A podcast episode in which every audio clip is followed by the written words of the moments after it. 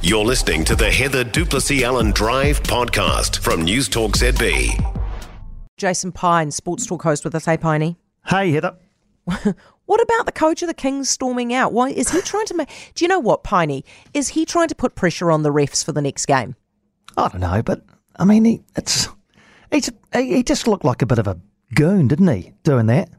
You know? I walking out of a press conference. I don't know. I thought he. Don't you think? for an angry guy, he handled it. Quite, like, I'm not saying he's an angry guy, but he was obviously a man who was angry at that moment. I thought he handled it okay. Oh, I don't know. I mean, as soon as you walk out of a press conference, you kind of hand over any moral high ground, don't you? Not that he's after that, surely, but he was talking about, you know, we had five out there and the breakers had eight, meaning they're five plus the three refs. So he's gone straight to that.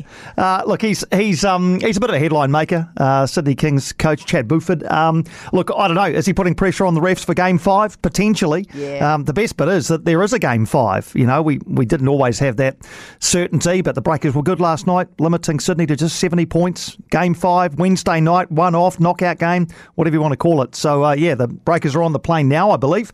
Heading over there, Wednesday night, Heather, they could bring back that championship. Piney, didn't you tell me the other day that, that if they play, it's the away it's the away team that has the, the chance of winning, isn't it? Yeah, yeah, it was up until game three. Uh, I think the six games that had played previous to the game three in this final series have been won by the away team. Sydney bucked that trend in game three. They won on their home court, and the Breakers did it last night. So, yeah, I guess if the trend continues, it'll be Sydney, but let's hope the uh, trend reverses back to the way that it was. Now, what's going on with the Crusaders, Piney? Is their Yeah. coach distracted?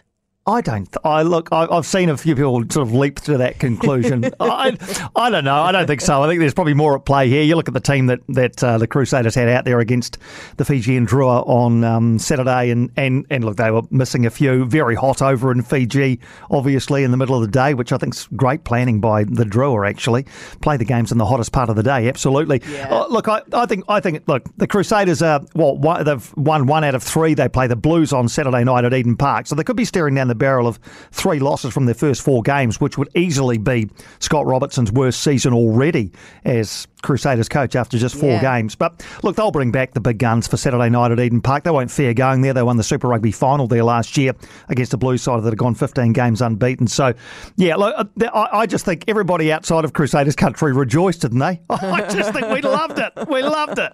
Geez, you're a hard man. Piney, thank you for that. Appreciate it. Look after yourself. Jason Pine. He'll be back on Sports Talk this evening from 7 o'clock.